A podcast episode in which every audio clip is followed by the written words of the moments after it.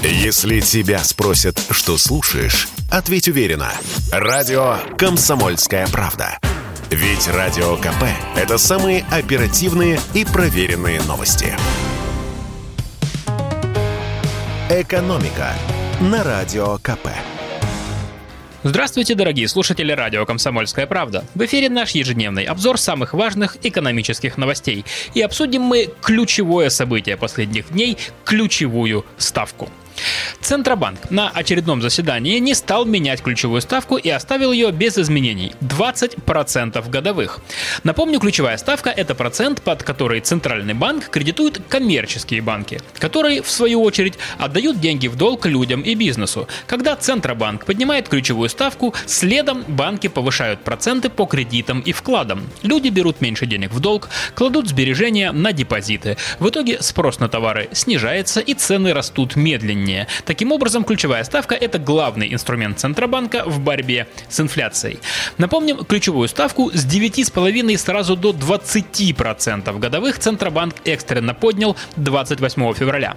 Такое решение было принято, чтобы сбить панику среди россиян. Как только началась спецоперация на Украине, народ кинулся снимать наличку. За первые два рабочих дня сняли почти 2 триллиона рублей.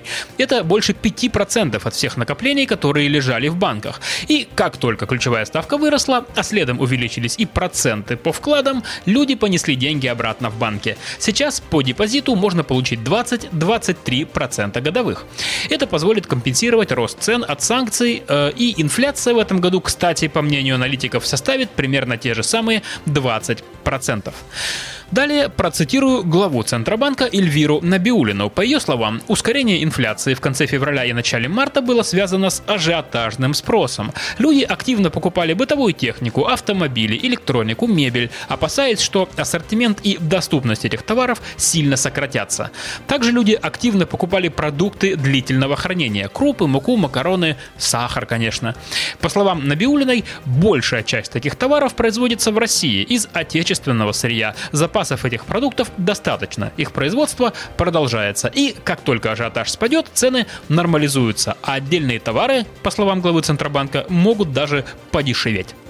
При этом Эльвира Набиулина выступила против того, чтобы государство влияло на стоимость товаров. Важно не вводить ручного регулирования цен. Их искусственное сдерживание неминуемо приведет к дефициту и снижению качества продукции, сказала глава Центробанка.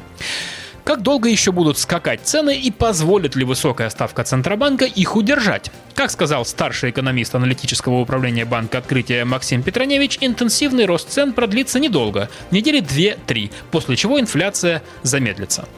Ну а следующее заседание Совета директоров Центробанка по денежно-кредитной политике пройдет не скоро, 29 апреля.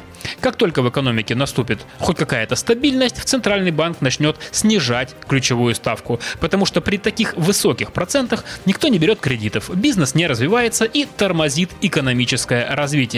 Так что долго держать ставку на таком высоком уровне невыгодно. Похожая ситуация была в 2014 году, когда ключевую ставку подняли до 17% годовых, а спустя полтора месяца начали плавно снижать до 11%. И в завершение поговорим о пенсиях. Социальные пенсии в России вырастут. Социальные пенсии – это выплаты, которые полагаются россиянам, не получившим право на обычную страховую пенсию. Как сообщили в правительстве, с 1 апреля эти выплаты будут проиндексированы на 8,6%. Именно столько, по данным Росстата, составила прошлогодняя инфляция. Кстати, изначально в правительстве хотели увеличить социальные пенсии на 7,7%, но цены выросли сильнее. Это, кстати, не какое-то внеплановое повышение. Социальные пенсии каждый год повышают именно с 1 апреля.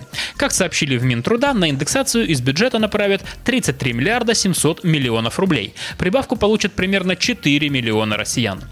Напомню, социальные пенсии делятся на 4 вида. Первое по старости.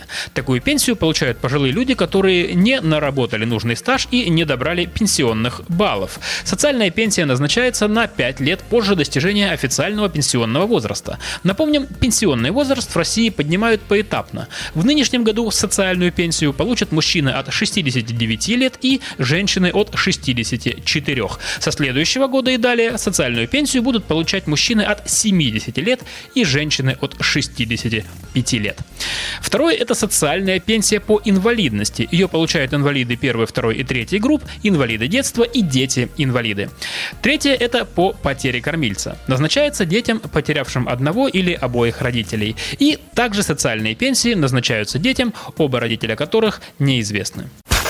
Если тебя спросят, что слушаешь, ответь уверенно. Радио «Комсомольская правда». Ведь Радио КП – это самая топовая информация о потребительском рынке, инвестициях и экономических трендах.